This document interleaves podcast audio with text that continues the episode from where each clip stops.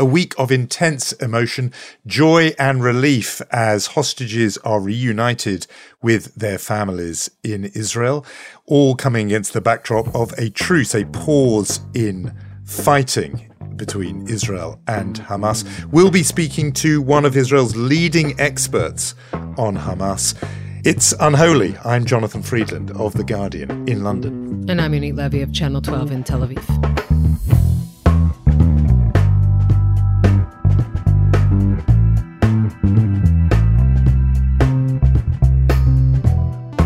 Unholy, two Jews on the news. This has definitely been the emotional roller coaster week here in Israel. I mean, really, Jonathan, just to see the sheer joy of hostages coming home, of children being released. When we started talking about this last week, we said the number 50. There have now been 78 Israeli hostages coming back. 36 out of them are uh, children, kids, teenagers until the age of 18. I mean, this is really a remarkable thing to see. You see families united. You see things that if you had asked me two or three weeks ago when we were really in the, the, sort of depths of despair here, I mean, that is something that I think Israelis maybe didn't allow themselves to imagine that this is something that can happen.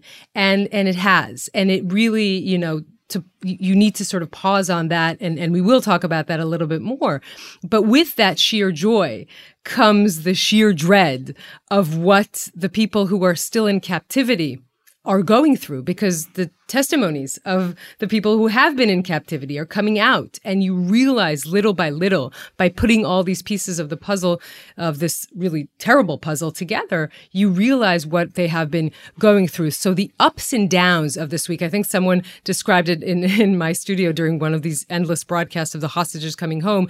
It feels like memorial day and independence day all wrapped into one right? It's like 200% happiness 200% despair. Just thinking about the fact that so many of these families families coming back. The hostages are, are now realizing what happened to their families while they were taken into captivity. I mean, all of this together is just such a thing that is very difficult to, to wrap your head around, uh, honestly. Well, as you say, a whole mixture of emotions, um, so many sort of coming th- and changing this kind of whiplash series of uh, feelings as it's going back and forth. I mean, we should say a couple of other things about what this week has meant. Obviously, there was a price for Israel to pay uh, for those hostages, and that was the release at a ratio of three to one of prisoners held in Palestinian jails. And there was coverage outside Israel. I'm not sure how much of it was out, uh, uh inside, but of you know family reunions on that side too, of families reunited with Palestinian prisoners, and then you know some yes. pushback uh, from uh, supporters of Israel in you know Jews in diaspora often disliking the idea that there was a kind of equivalence and that this was being treated as sort of similar events, and people saying, but those are prisoners held, very very different from hostages, and then also, of course, all of this for terror activity. There were prisoners. Yeah, and then people saying that some of them were very young, and all they've done is throw stones. So all this argument back and forth that had been going on, um, but also the the the absence of fighting and that enabling there to be a sort of pause in some ways of the information war as well, because there was not that uh, drumbeat uh, that there has been every single day for the previous six or so weeks, in which the death toll was rising every day, and there were pictures of uh, devastating effects of Israeli you know, airstrikes and action in Gaza. For um, people outside Israel, that has been a daily event watching as this death toll has risen into the thousands in Gaza and dealing with the consequences of that. And so there was a pause in that. And that enabled there to be a space for a different kind of uh, discussion uh, and a different kind of conversation. And in some ways, to put the focus back on October the 7th and uh, to tell again the stories of those families and to hear again about the hostages. It just meant there was a shift because for the preceding six or seven weeks, it had mainly been about the Israeli response to October the 7th rather than about the event of October the 7th. And you just felt in these last seven days or so that there was a sort of, you know, a pendulum swing back a little bit. Uh, and I know for people outside the Israel, uh, that meant that there could be a different kind of conversation. we should say, yes, we should say something about this daily process. Like, I don't remember any example in modern uh, warfare of this kind of situation. Every evening, right, this negotiation, Hamas putting out a list, a very detailed list about the citizens they are about to release. Israel then negotiating through Qatar and Egypt, uh, trying to get a quote unquote better list because Israel, we should say from the outset, demanded mothers and children. That is the first thing that Israel wanted. So there are all kinds of examples of Hamas trying to say, okay, we're going to release the two twins that are three years old, Emma and Yuli But we're not going to release their mother, Sharon. I mean, all kinds of like these sadistic game playing that they're doing until the very last minute. What I'm trying to say just about the process, a daily list coming out. Families, just think about the families of the now more than 150 Israelis waiting to see if their loved one is on the list, if they are going to get the call. And then this release being prolonged by Hamas and, and sort of making it into this performance, right, in which they are passing over as benevolent as they are, trying to show that they are, you know, very forcing the hostages to, to wave to them and passing them on to the to the Red Cross, and then the Red Cross taking them over through the Rafah crossing into Israel. This has become like this these daily pictures that are coming out. I mean, just think about how surreal all this all this is, and and we're talking about, you know, what is again, uh, the, the cruelty and the continuing torment and torture of these poor families who are, again, waiting to see. Now, think about families coming back. Uh, um, children coming back. Their mother was murdered. Their father is still in captivity. Hamas is saying we're not releasing any men right now. I mean, consider this. This is, I mean, these are things that are unbelievable. We're in 2023. This is a sovereign country. It's a powerful country, and yet it is subjected to this kind of, um, you know, torment and slow torture evening after evening for a week. You mentioned um, this business of the uh, Hamas men ordering, making the hostages uh, make a show of saying goodbye and so on. I want to just pick up on that because that has been become every part of this war is a battleground in the information war, as we mm-hmm. know, and particularly played out on social media. And there are some apologists for Hamas, I would describe them as, who have been trying to seize on these images to say, look, it shows they were really, look, these hostages were treated so well. Look how friendly the hostages are to their previous captors. You and I, several weeks ago, in the very uh, among the very first releases, when Yocheved Lifshitz was released, and there was this whole discussion about the handshake and the meaning of the handshake that she gave to one of her captors. How are is how is it being deconstructed and sort of understood in Israel? These scenes where the hostages appear to be smiling, saying goodbye, and so on. I have to say, myself, just as a human being, I've reacted thinking when I've seen those, you can read nothing into that because they are still captive and because who knows the psychology of someone who's been kept for seven weeks and what goes happens to you. But you tell me how you interpret, and, and not just you, but how people in Israel are talking about those pictures, those apparent scenes, because it's talked about a lot here. Well, first of all, no one has any doubt of Hamas is being a sadistic, cruel organization. Now, just listen to the children coming back from captivity and the stories they're telling and the stories their doctors are telling about kids uh, uh, suffering from malnutrition, from digestive problems, kids who have been in tunnels for more than 50 days and are now trying to get used to sunlight again. Eitan Yahalomi, a 12 year old boy whose father was also abducted, they were separate, was in solitary confinement for 16 days. He's 12. He was forced to see uh, uh, the footage of the atrocities of October 7th. He is 12. Thomas and, and we're told that by his aunt, I think. We are told by his aunt, that. yes. And and uh, uh, Thomas Hand, who's uh, Emily Hand's father, she is nine. He's saying on Israeli television to Ilana Dayan, he said, I need to fix my broken child. She is nine. This is what these people did. Every elderly woman coming back suffers from at least eight, a loss of eight uh, to 15 kilograms. This is starvation.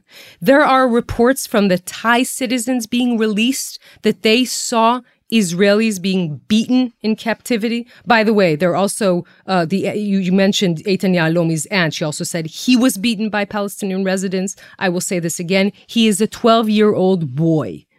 The stories of how these Israeli hostages were tortured, tormented, starved for more than 50 days. If anyone has still any question about the uh, appearance of these people of Hamas being in any way benevolent. I mean, this is I'm it's beyond ridiculous. I don't know. Maybe it's the fact I haven't slept for a week and I don't know how to even respond to those kinds of claims. I mean, it's ridiculous. And by the way, you see the performance. It's an act.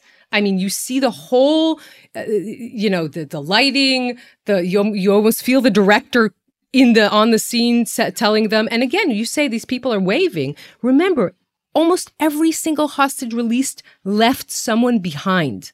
So they would be very concerned about the way that they are either, you know, adhering to any any sort of instruction they have received from the the people who took them captive.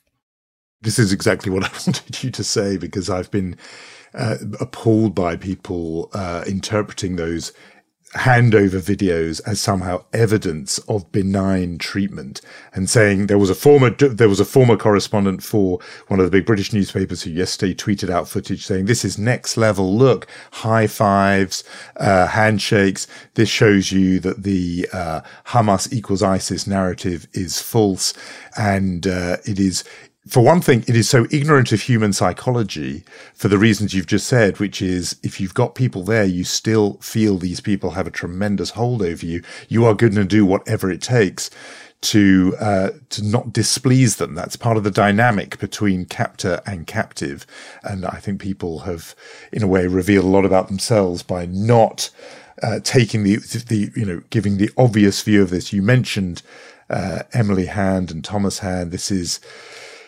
uh, a case that has gathered a lot of attention in the English speaking world, you can imagine, because of uh, uh, Emily Hand's Irish father, Thomas Hand.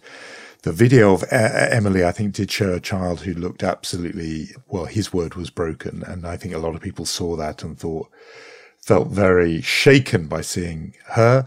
And that was the prompt for comment by the Irish Prime Minister, which caused again some controversy when he said, sort of channeling a verse from the Gospel of Luke, I think, that a child has been lost and now is found and returned. And a whole lot of people saying, no, no, this child was not lost. This child right. was abducted as a hostage. You know, this is a different thing. So there is again, I think it's outside Israel more where there is a kind of battle over making sure this thing is described properly and remembering the great crime, war crime actually, mm. that remains at the center of it. Yes, and when you think of you mentioned Emily, uh, all of the many of the kids are coming back whispering. They're not speaking uh, aloud because they have been told by their captors not to speak. So there's they're all whispering, and and everyone, every sort of family member is reporting that they need to convince them that it's okay to now speak regularly. I mean, again, just think about these children. For example, you know, Elaine Dafna Eliakim, 15 and, and 8 years old, coming back to their mother, Mayan, and realizing only when they came back and realized their father is not there to see them that their father Noam was was murdered. I mean, almost every single family of hostages is also a bereaved family, whether they know it when they're uh, in captivity, whether they realize it when they're coming back. These are also children that can't go back home because their homes are either destroyed or just physically they can't go there. It isn't safe for them. I mean, there's so much to think about. You think about the the, the Brodutch family, the father of Avichai, who was part of the sort of uh, he was fighting terrorists on on October 7th. He was part of the civilian emergency squad on Kfar Aza, and Four of his family members, his wife Hagar, his children, Ofri and Uriah and Yuval, were all abducted. For 50 days, they thought he was dead. I mean, these are mind-boggling situations. Again, in a country that's supposed to be a sovereign country, in a, in a world that we thought uh, w- was relatively safe, and obviously, uh, really isn't. So obviously the domestic story in Israel is just the human story, the kind of joy and relief that we've been talking about of these families reunited and the pain of those who are still awaiting reunion with their uh, relatives. Um, there's been a lot of coverage of that um, outside the country, lots, but there has always been as well huge focus on well two things. First of all, the truce that there is now, uh, and the opportunity that has uh, opened up for people to return from south to north in Gaza, both residents but also aid organizations and others. And there's been a lot of coverage of their reports of the devastation they have seen. Um, you know, Gaza City, just huge parts of it reduced to rubble and and lots of discussion about how there could be any attempt to rebuild life there and how people could possibly go back to their homes but also then tied to that this conversation about fighting uh, starting again and I noticed, um, I think coming out of the United States, some reference to somebody saying everybody in the world wants this fighting to stop and for not to resume.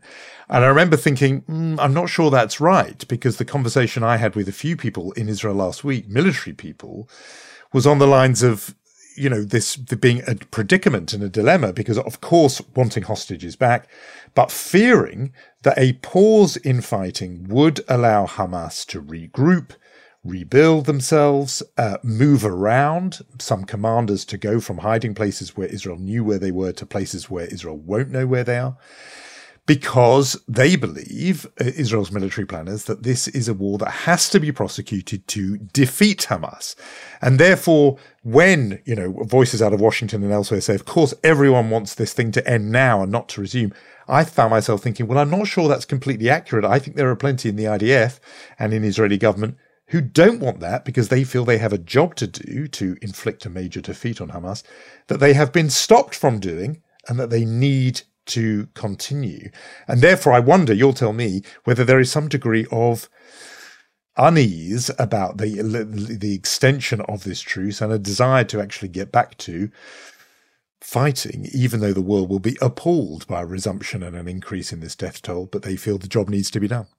The, the story of the hostages is, of course, not detached from the question of the ceasefire for two reasons, or the, the question of the the war against Hamas. Israelis are completely the opposite. They are galvanized by this. What happened this week uh, did two things. One, convinced them that it was only the military pressure that uh, forced Sinwar to ask for a ceasefire and in in re- return for a ceasefire, release hostages. So there are many, many in Israel. This is kind of a consensus here that without this military pressure, he would never have released the 78 Israelis that thankfully are now back home.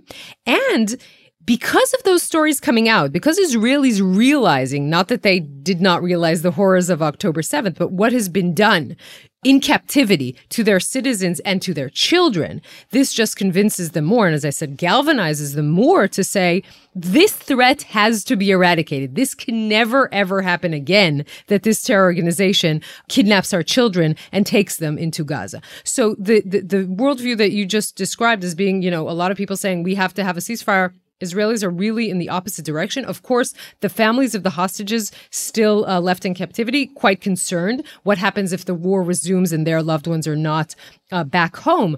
But really, most of the Israelis are kind of convinced this war can't stop now. And I think that the, we have so much to talk about uh, about Hamas and the rationality and the sort of ideology that runs through the organization itself, but of course the person who perpetrated the massacre and is is responsible for it. So we wanted to talk this week uh, with one of the biggest experts on on Hamas.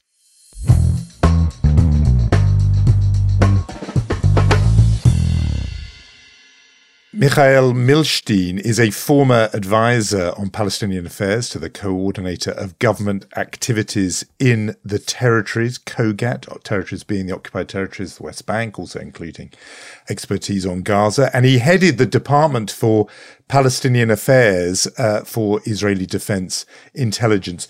Uh, he is widely described as uh, Israel's leading expert on uh, Hamas, and crucially was one of the very few people in this area that did not believe what had become the kind of conventional wisdom in Israel that Hamas were deterred. And for all those reasons, Michael, very good to have you on Unholy. I've got to ask whether you were as surprised as everyone else around the world was by the events of October the 7th, or whether there were signs that you had been picking up for some time of what was to come? Well, uh, as you mentioned before, uh, Jonathan, for the last uh, three years, uh, my voice was quite critic against uh, Israel's uh, policy toward toward Gaza. I mean, mainly the uh, economic uh, measures that were promoted uh, toward Gaza and the assumption that that by those measures you can maybe change the strategic situation over there and even change the basic behavior of uh, of Hamas. And I actually elaborated uh, on public, I mean by, by articles and by interviews, I elaborated the two, two main arguments. The first one was that you must recognize the basic ideological DNA of Hamas. I said that you must uh, understand that we are dealing with an ideological, hardcore ideological organization that will not abandon his, uh, his uh, long-term vision or, or his uh, long-term principles only for, uh, for permits for workers or any improvement in, in the uh, economic and civil situation in Gaza. The second argument I elaborated was that uh, actually uh, during those three uh, years there were many uh, violations uh, by Hamas, and uh, we could see it in all kind of permits that Hamas gave to the Islamic Jihad to promote clashes, violent one with Israel in Gaza, and of course the ongoing effort to promote incitement and terror attacks in the West Bank from Gaza.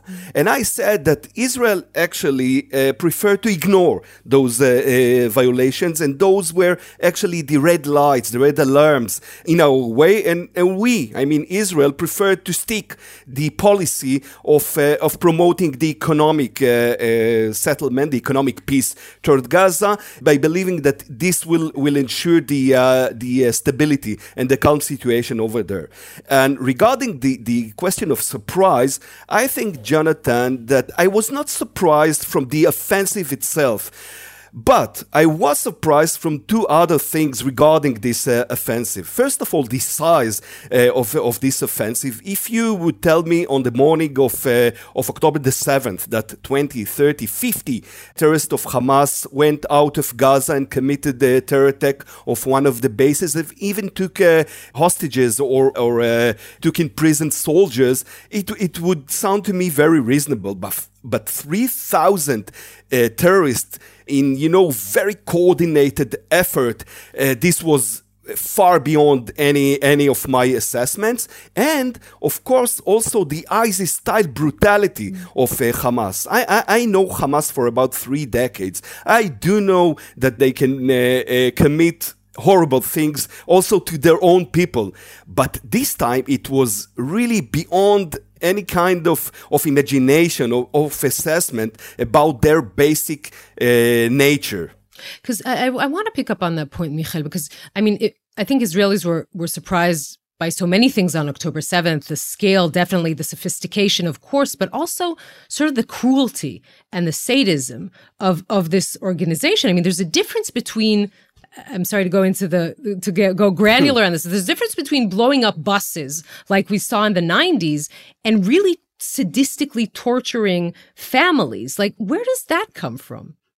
You know, it's a, it's very important, a very very uh, uh, prominent uh, actually uh, question. I think that you need many people in in Israel in the Israeli discourse they ask uh, themselves, you know, what what were the roots of this brutality, of this uh, sadistic behavior? And you know, many people are, are trying to to argue that it is the personal influence of Yahya Sinwar or many other prominent leaders in Hamas and I must admit that when I, I'm checking the broad discourse among the Palestinians, I mean, you know, the social, the intellectual, the, the uh, cultural mm-hmm. discourse, I think that we're speaking about broader and deeper phenomenon. You, you, you, know, when you're checking, for example, the, the, the world of the images, of the moral values, of, of the language itself among the uh, Palestinians in universities, in mosques, in the, in the media, even in, inside inside the home and in the street. I think that we, we can really identify a very negative, it, it's not only, only a, a, a matter of uh, images or, or words, but really deep incitement and it, it is very prominent among the Z Gen, the, the, Palestinian young generation, those who were born uh, around the year of uh, 2000 and after that. You can really see that they do not consider Jews or Israelis really as human beings. And therefore, when, when we saw those Z-Gen representatives on October the 7th, they, they were the prominent player, the prominent group that committed the horrible uh, massacre. I think they did not see the people they killed, even babies and women, as really human beings, but you know, a, a, kind of demonic creatures. And unfortunately, the very problematic uh, result or uh, uh, phenomenon in, in the Palestinian arena after the uh, this horrible massacre is that there is almost no criticism and no other voice that will be elaborated and, and will say it, it, it is really a horrible uh, massacre. You, you, know, although we, we, I mean, the Palestinians are suffering and we are, we are victims, you cannot commit such a things. And I do think uh, you need that this time we're speaking about, you know, a problem that is much uh, beyond any political or economic problems. This is a problem of consciousness, collective one, and it will be uh, fixed or improved only by the Palestinians. Here in Israel, we cannot uh, affect or change the basic minds of the uh, Palestinians. And when you say that um, there have been very few voices of condemnation, you mean within the Palestinian uh, family, within Palestinian society, that, that it's the uh, how few people have taken a stand against it. But just uh, what, what flows from that? If there has been this change that you're describing, a generational change, so that Gen Z recruits to Hamas have got to that point where they do not see the other as even human. If that is what we're, talking about here, how realistic is it to imagine that Israel will be able to achieve its stated goal, uh, voiced by the prime minister and others, uh, of eradicating Hamas, and I know that that is that's there's two parts to that in a way because it's partly I mean mm-hmm. I mean it partly militarily, but I also mean it in a, in in the bigger sense that you're speaking about when you use a word like consciousness. So, how realistic is Israel's war aim in this conflict, given your knowledge of Hamas? Well, you know, I, I think that uh, you know we call it, uh, Jonathan, in Israel, the one one million uh, uh dollars uh, question because uh, we understand better than 55 day, days ago that there is no very very quick magic solution for the war in Gaza, and the main question here is what what do you mean when when you announce about eradicating Hamas from the map? Today we're speaking in Gaza uh, about uh, it, 100,000 Hamas members. Out of them, uh, about 30,000 are the members of the, the military wing. I think that it is quite likely to uh, erase Hamas military, uh, even the, political capabilities. I mean, the leaders, uh, uh, even the social uh, prominent figures among Hamas, but you cannot really erase the whole, the whole movement. I do assess that even if Israel will implement the goal of removing Hamas from its current uh, position as a ruling uh, party or ruling player uh, in, uh, in Gaza, Hamas will still exist in Gaza. And I do think or I do assess that even in the day after, when there will be a new administration, maybe even the PA will, will rule Gaza, Hamas will not only exist, but also be effective. It will uh, be maybe in a position, uh, a very active one, which will try to undermine the future order it can also uh, uh, be even uh, an underground, which will uh, uh, act uh, in a, in a more military and more violent manner against the future regime in Gaza. And you know, Jonathan, we're, we're speaking almost only about Hamas in Gaza. But we must understand that Hamas has also other arenas which the organization is quite active in mainly the West Bank and East Jerusalem, and of course outside the territories. So we cannot uh, speak about, you know, uh, an illusion that there is, there will be no Hamas. Hamas will exist. I really hope that its impact and its uh, its uh, uh, influence uh, all over the Palestinian arena will be limited. But we should be realistic enough to understand that this organization will not vanish so quickly. You know, you mentioned all of the arenas. There there were uh, there was a terror attack uh, in Jerusalem this morning. Three were killed. Uh, three were critically wounded. Is that kind of what we are about to see? Because obviously Hamas is trying to sort of embolden the rest of the West Bank and other arenas, as you say. Are we going to see more and more of this? Well, unfortunately, yes, Yonit. Uh, mm-hmm. You know, uh, I, I, really, uh, I, I, can even say that uh, from day one of, of the uh, of this war, Yahya Sinwar attempted to to inflame the atmosphere in other uh, other arenas, mainly in the West Bank, but also in the Arab sector, in the Arab society here in Israel, and when you're checking the discourse among Hamas, mainly in the announcement of, uh, of Hamas uh, senior figures or in the social media of Hamas, you do identify uh, a disappointment of uh, Hamas from, uh, from the situation in other arenas which are not Gaza. They, for example, I mean, mainly Yahya Sinwar, he hoped that, uh, for example, the northern arena, Hezbollah, will promote much broader conflict against Israel. Of course, the West West Bank and East Jerusalem, as it was in the uh, Operation uh, Guardian of the Walls in uh, May 21. But this time, as, as in many times in the, in the past, Yahya Sinwar and Hamas, they find themselves once again in a direct conflict against Israel, very bloody one. And their main slogan Yonit is Wen el Malayin, where are all the millions? Where are all, all the millions Arabs that uh, promised to, to help us? Right now, it seems that it is only uh, Gaza's uh, conflict. But as you mentioned correctly uh, before, there are kind of effect on individuals or, or small groups. For example, in Jerusalem, uh, regarding the terror attack this morning. And unfortunately, as the uh, war will continue, and I assess that the war in Gaza will continue, we will see more events like that. I want to ask you about how they see the war as it's played out so far. You've mentioned their disappointment that other groups have not joined, and, uh, and Hezbollah in the north would be the obvious one. I'm wondering just uh, of what it looks like to them, because to, uh, to, somebody on the outside, they would look at the sheer devastation, particularly in the north of Gaza, there's obviously arguments about the accuracy of these figures, but a death toll that is said to be of in the round 14 or 15,000 Gazans. On one level, you would assume that Hamas is responsible for Gaza would think this is a terrible, terrible defeat.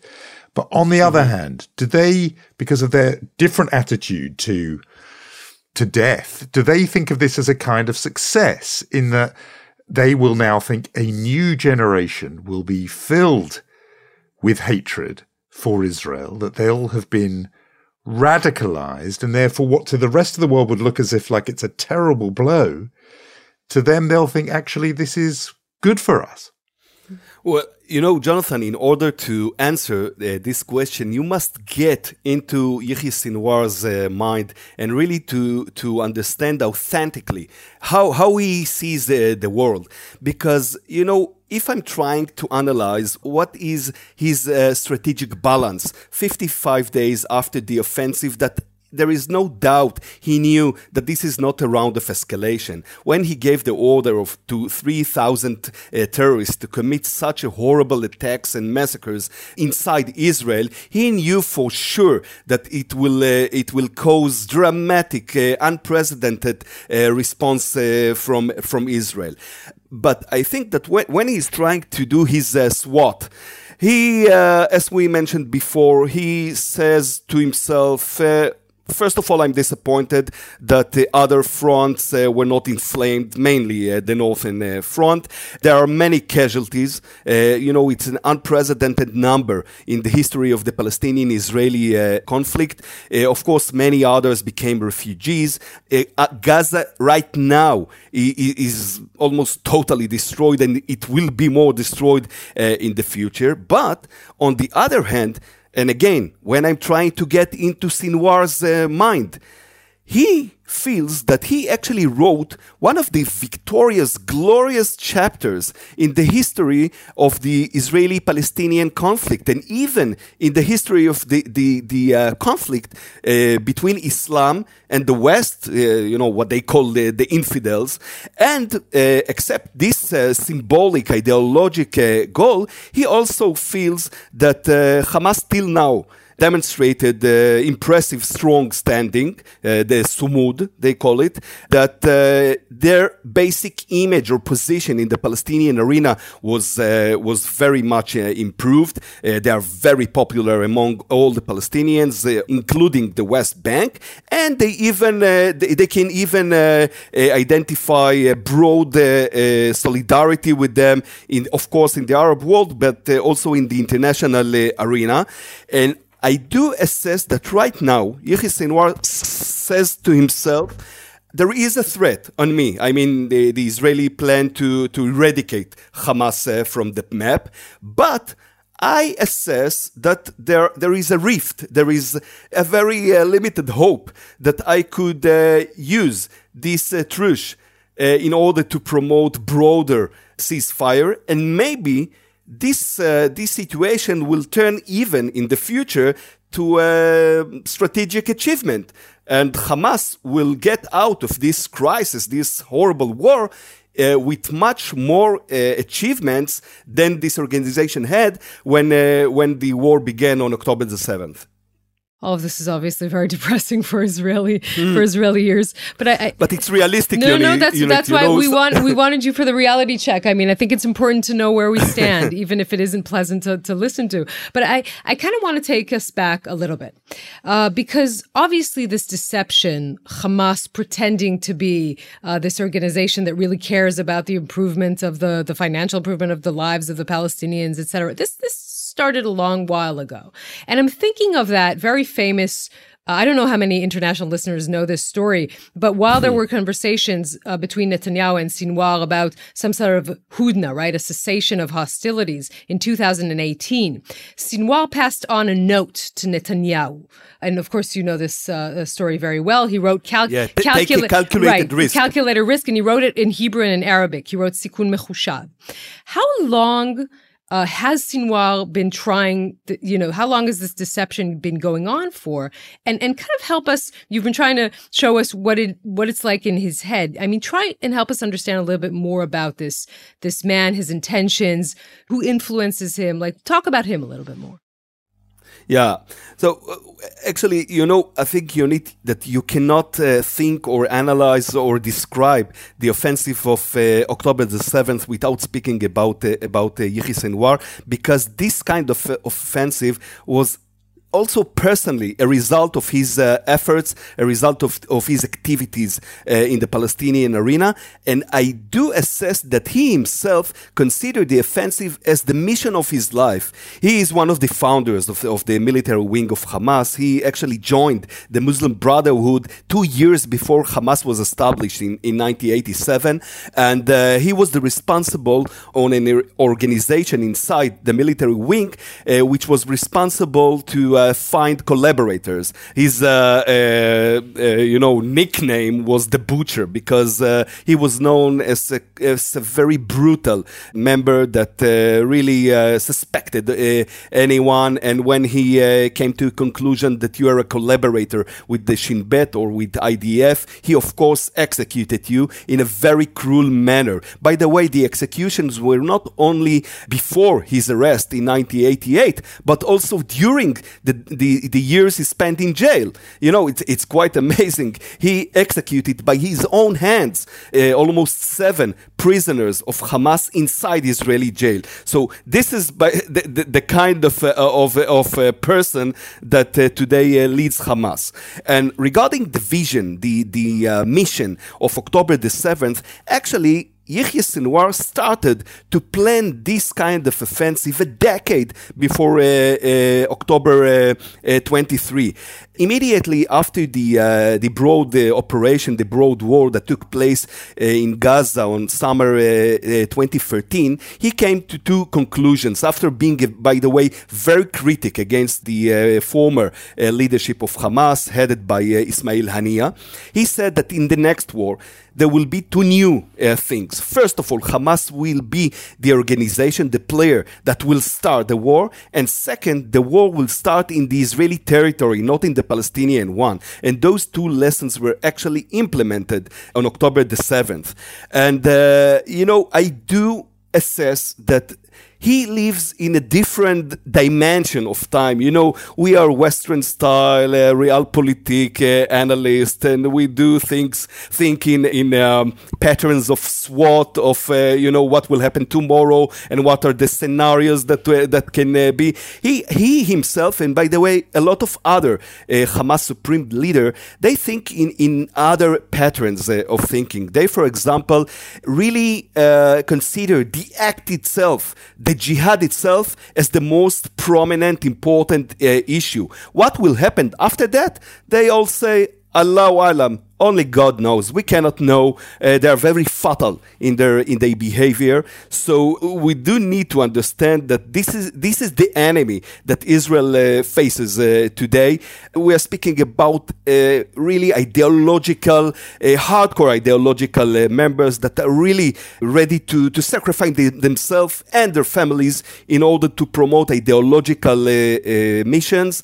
it is very very different from any other enemy that Israel uh, faced uh, in the past.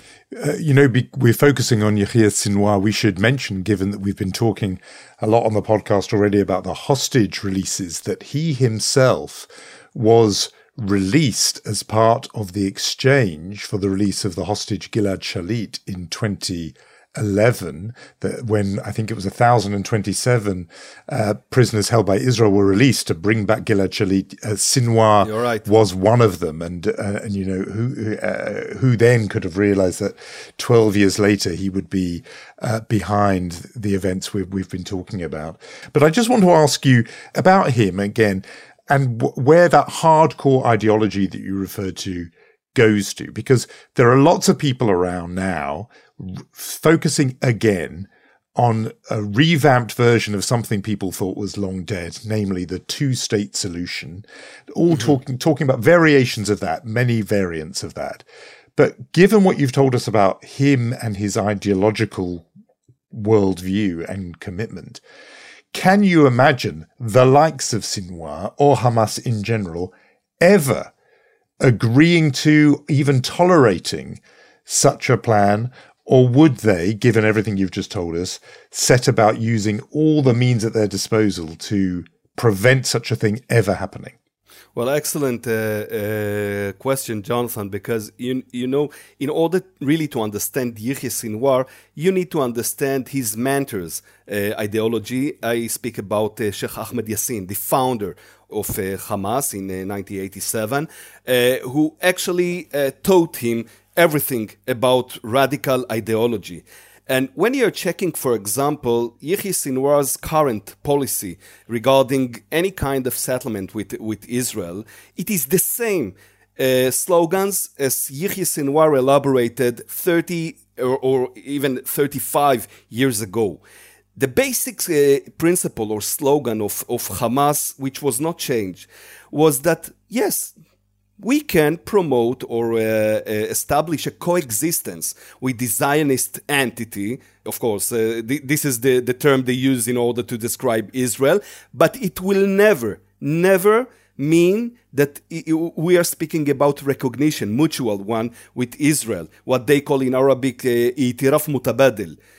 You know, and, and according Yahya Sinwar and of course Sheikh Yassin basic uh, principles, this kind of, uh, of agreement, of coexistence, they feel no commitment toward uh, those uh, moves. according uh, to their uh, way of thinking, you can violate any kind of, uh, of such an agreement, of commitment in any time and to attack Israel.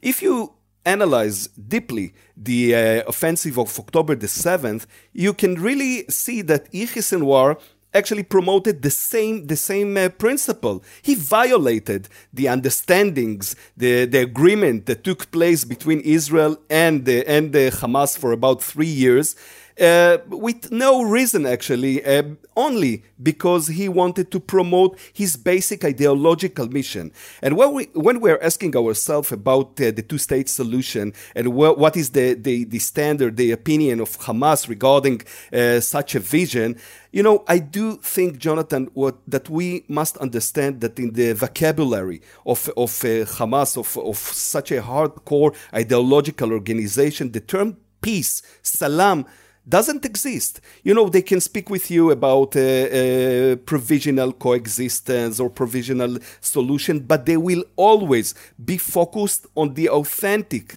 deep target of eradicating Israel uh, from the map. You know, you can see it in every announcement, in every document of, uh, of uh, Hamas, uh, mainly in Arabic, because in English sometimes they twist the uh, basic uh, messages.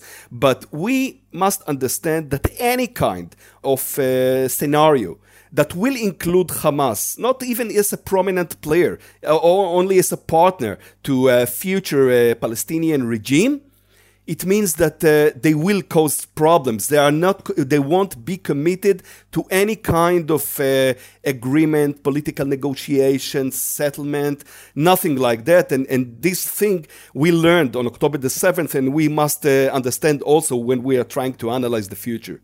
So if we are trying to analyze the future, and just you know, if you're an Israeli, I don't want to sound too dark, but if you're an Israeli, average Israeli who maybe believed in peace theoretically up until October 6th, and then sees what Hamas did and sees how popular Hamas is uh, in the West Bank and in Gaza. Again, I don't want to sound too dark, but what hope is there for any sort of, you know, future peace between Israelis and Palestinians? Yeah, maybe on it. You know, I share with you the same, uh, the same uh, thoughts and the same uh, feeling that uh, you know we all, as, as, the Israeli society, the Jewish society mainly, were shocked deeply by the, the events of uh, the massacre of October the 7th, because I think that we as a society really understood that many of our, our basic assumptions were, were really wrong, because you, you cannot really uh, explain the horrible events of uh, 55 days ago only, uh, you know, in uh, all kind of uh, political or economic reasons and analysts, I, I do think that we're speaking about you know deeper problems regarding consciousness of the two uh, communities, mm-hmm. and you know I do think that there were two prominent lessons the, the Israeli society learned from the uh, events of October the 7th, and there is a contradiction between the two lessons. The first one is that actually you cannot live together with, uh, with the other community, with the Palestinians in the same entity. You know, there are people in Israel, even prominent one like mm-hmm. Smotrich and Ben Gvir, they speak about one entity or one state between the river and the sea, and they pretend that, uh, yeah, there can be a coexistence, a peaceful one between us. I do think that the events in Gaza prove that uh, right now, at least, we cannot speak about about anything that looks like uh, harmonic, peaceful. We can speak about Bosnian style hell, and that's what will happen if there will be one entity. Mm-hmm. And the other lesson is that uh, we cannot give the Palestinians the option to be, let's call it, totally or full independent because full independence of the Palestinians, like the situation that took place in Gaza 55 days ago, it means existential threat to Israel.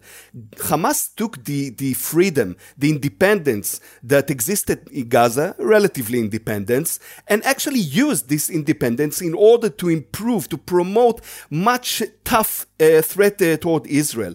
I do think that in any kind of scenario, when we will uh, really try to be frank enough and think about a reasonable solution for the Palestinian uh, uh, Israeli uh, conflict, I think that there will be two things that we will have to promote as a society, not only politicians. First of all, separation, physical one, between the two uh, the two communities. In in Gaza, it's relatively uh, easy. In the West Bank, of course, it will be much more complicated because of the uh, settlements. And the other uh, point is always to make sure that the borders between Palestine, I don't know if the name of this uh, entity will be autonomy or state or, or whatever, but the borders between Palestine and the world in Gaza and in the Jordan Valley will be controlled by external, maybe Israeli forces we cannot let the Palestinians have an open gate to the world because I do assess, you know, it, it sounds horrible, but I do assess that any kind of uh, such an open gate, it means direct threats uh, on Israel. Mm-hmm. And, you know, Yonit, it, uh, I, maybe it's too early, but I do think that the, the Israeli public, even the right, many of the right wing supporters, day to day understand that you must uh, promote historic decisions regarding the Palestinian arena. You cannot leave it and, and, believe that, yeah, it will be okay. We can continue with the same situation. October the 7th prove us that you cannot uh, continue with the same reality for a long time. Um, so those are, Michael, some assumptions on the left that were wrong, in some ways, some naivety about Hamas. But but I want to ask you about the assumptions of the right, including the government and Netanyahu himself, about Hamas, where for several years, it seems, his strategy was to build up Hamas. And he said so explicitly, I think, to uh, fellow Likud uh, officials in 2019, was saying essentially, we, we, if you want to stop a Palestinian state, you need to uh, build up Hamas so that you keep Palestinians divided and so on. I, what, given everything you've told us about Hamas, what would have led Netanyahu and the right to feel that that was a sort of a wise course of action, a wise strategy? In other words, we've talked about where the left went wrong. Where, where did the right go wrong on Hamas? It's a very, very uh, uh, sharp, uh, let's call it uh, like that, uh, question, Jonathan, because it really regards the internal Israeli uh, arena. And you know, when we're checking Netanyahu's policy since um, I, I think that uh, his uh, first days in as prime minister, I mean, in the end of the of the 90s, I do think that he really had a twisted image about the Palestinian arena. You know, considering the PA as an enemy and uh, always trying to make them uh, to make uh, them weaker. And you know, it was it was not naive, but it was really twisted uh, way to, to, to see the PA. Of course, you know, I, I do aware that the Palestinian Authority, they are not, re, you know, a very, uh, a very frank partner. They do not uh, see things like uh, Israel. Of course, there is a lot of incitement among, and a lot of other problems as corruption uh, among the Palestinian uh, arena, but it, it is the least worst alternative uh, for Israel right now because we pretended to, to uh, I mean, the government pretended to believe that uh, if Hamas will be more powerful, maybe it means that the, uh, the other guys, I mean, the PA, which are very problematic, they will be weaker. And uh, it means that maybe uh, in the West Bank we could uh, promote much broader uh, moves, such as uh, building the settlements or may, promoting any other civil steps. And that's, of course, regarding not only to uh, realpolitik considerations, but also to ideological considerations. But as I said before, and of course, I, I do think that Netanyahu has a broad responsibility uh, about the current uh, situation and the very, very fragile balance inside the Palestinian arena between uh, Hamas and, and, and the PA. I do aware that it is not only a result of Israeli policy, but also of internal Palestinian developments or, or, or, attitudes. You know, the PA is weak not only because Israel is making uh, Abu Mazen or the regime in Ramallah weaker, but also because internal phenomena of this regime. I mean, uh, the things that I mentioned before, corruption and uh, lack of democracy and other negative phenomena. And I do think that if we are trying, or, or, or if we will try to describe better scenarios or better uh, situation in the future, there must be also a very deep reform inside the Palestinian uh Authority. I mean, democracy, uh, reforms re- regarding uh, corruption, and also representation of the young generation you know, today, the leadership of the PLO, Fatah, and the Palestinian uh, Authority, there is a lack of young generation among them. And this is, of course, a source of future alienation between the society and the regime. And I do think that uh, maybe the international arena, including Israel, mm-hmm. should uh, uh, promote pressure on the PA in order to renew its uh, profile. I, I want to ask something that goes very far into the past and, and something from this week kind of combined. But one is hmm. when you look at what Israel did since Hamas's creation, what do you see as Israel's biggest mistake, besides obviously misreading October 7th? But what is its biggest mistake when dealing with this organization, sort of in general? And just out of curiosity, I have to ask you, what do you think about those stories coming out of hostages actually? Because we talk so much about Yahya Sinwar, actually meeting mm-hmm. Sinwar and them talking, him talking to them and saying, you're, you're protected here under the tunnels. Like, what do you make of that story? Yeah, so uh, I'll start with the uh, with the, the second uh, question, Yonit. Uh, you know, it's it's amazing. I, I also uh, was very much uh, impressed from the reports about the Sinwar meeting the the hostages, and I, you know, I, I do think that it reflects the fact that first of all he's very curious and he always understands the impact of you know not only media but also uh, speaking directly uh, with the other i mean with the israelis although they, they he, he do consider the israelis as, as you know an enemy that should be eradicated uh, from the map. But you know it's a very impo- very interesting uh, point because we we in israel we say that is Yahya Sinwar he really knows the israeli society. He spent 23 years in jail. He knows hebrew uh, in contrary by the way to uh, ismail haniya or khaled Who don't know uh, Hebrew, and he really understands the uh, basic uh, principles or the basic layers of the Israeli society. But you know, although all those uh, uh, things, I do think that there was a lack of understanding of Yahya Sinwar about the Israeli society uh, that was reflected in the current war. For example, I think that he assessed the Israeli society is much weaker than uh, he uh, he uh, found out uh, uh, eventually, and I do assess that. Um, he thought that the, the Israelis uh, cannot bear a lot of uh, casualties and it cannot bear a long-term uh, conflict. And in those two uh, points, I think that he found out that he was wrong. So it means that you know, although he he spent uh, so many years in Israeli jail and uh, and knows the Israeli society, he also has some some spots. twisted images. Yeah yeah, about about the Israeli society. And regarding the question about the uh, the mistakes, the historical one of Israel uh, regarding Hamas, you know, I, I think that there were two uh, prominent events. The first one was uh, immediately after Hamas took control over uh, Gaza in 2007. I do think that Israel had to understand. I mean, um, 17 years uh, years ago, that uh, we are speaking about ongoing threat, and uh, this kind of war that we we have now, this kind of war should have been at least 15 years ago.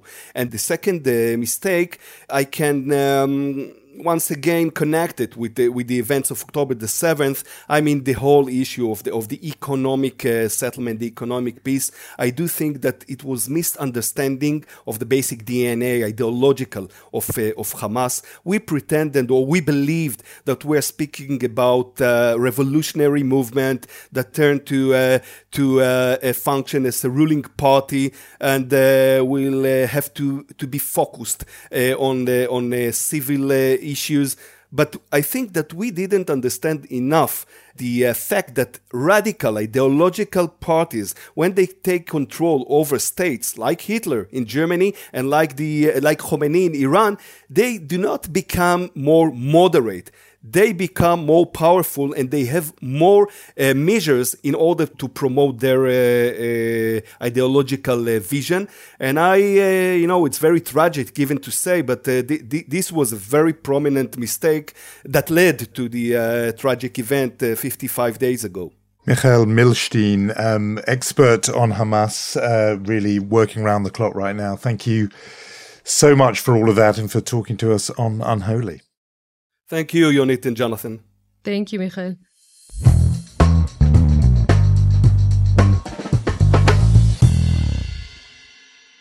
Michael Milshtein is such a not only an expert on Hamas, but also it's it's very good to talk to him to get a very clear reality check uh, because I think it's human nature. You always want to, you know, maybe believe things are better than they are. And definitely if you're in a time of war, you think, oh, yeah, I mean, Israel is definitely crushing Hamas and Hamas is nearing its breaking point. And, and you talk to him and you realize things are a little bit more complicated than that. It's sometimes very depressing, but it's also, I think, very important to hear what he has to say.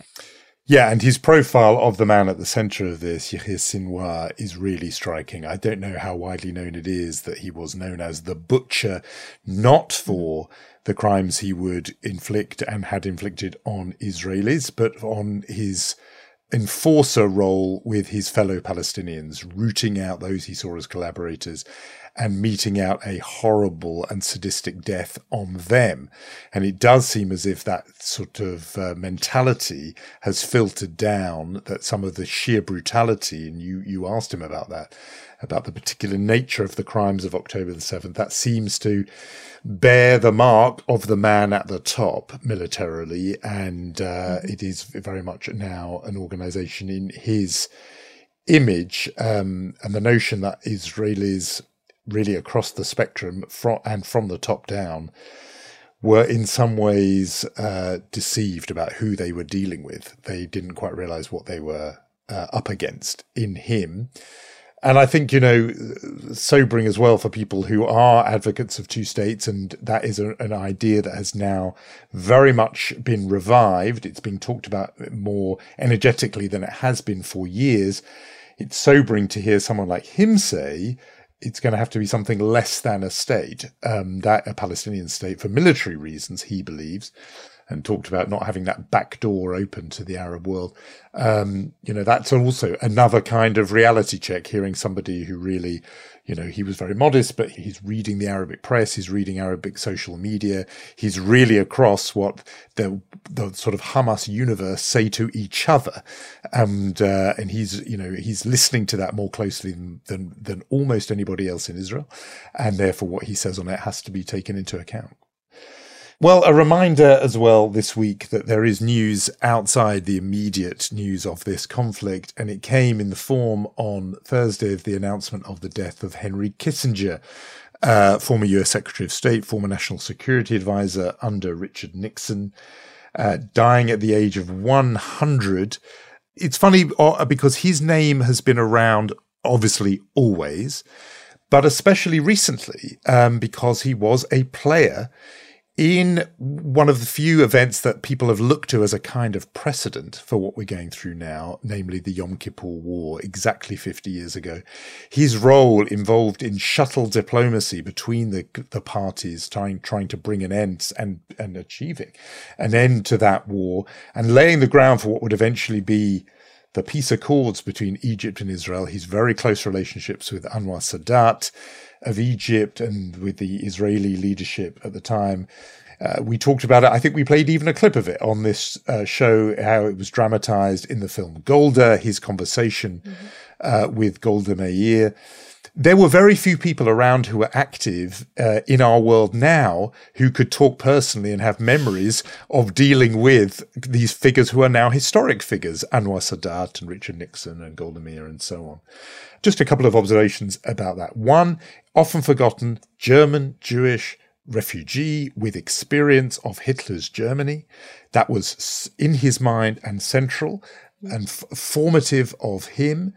And so, again, a living witness to those events. There were very few of those around. But also, I would just mention a personal observation. I, um, you know, he's a hugely controversial figure. There are plenty of people who believe he was, you know, should have been prosecuted for war crimes involved in Viet- America's war in Vietnam and in Cambodia. Hugely controversial figure, but always listened to. And I did attend an event where he was the speaker just a few months ago in the summer, and you know, went up to him afterwards and asked him a question about uh, the defeat of Russia in its war with Ukraine, how that might be achieved. What was fascinating to me was in this uh, presentation, he was speaking to a few people here in London at this breakfast. He said constantly, uh, he was talking about the future and the role he might play in the future. And he was talking about the 2024 election in the United States and how important it was.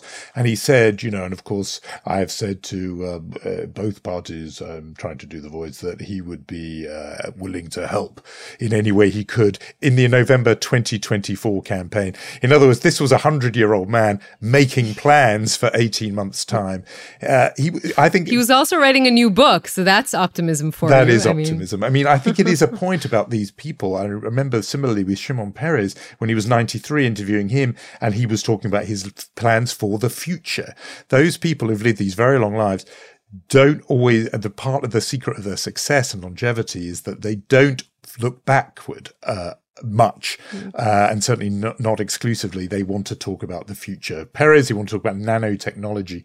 Um, with Kissinger, he was eyes on the you know the 2024 election and what role he might play. You mentioned his um, past as a refugee from the Nazis. He had a de- I think it's safe to say a deeply pessimistic view of human nature uh, and a deep understanding of politics he was a realist, right? He tried to move foreign policy from the idealistic worldview.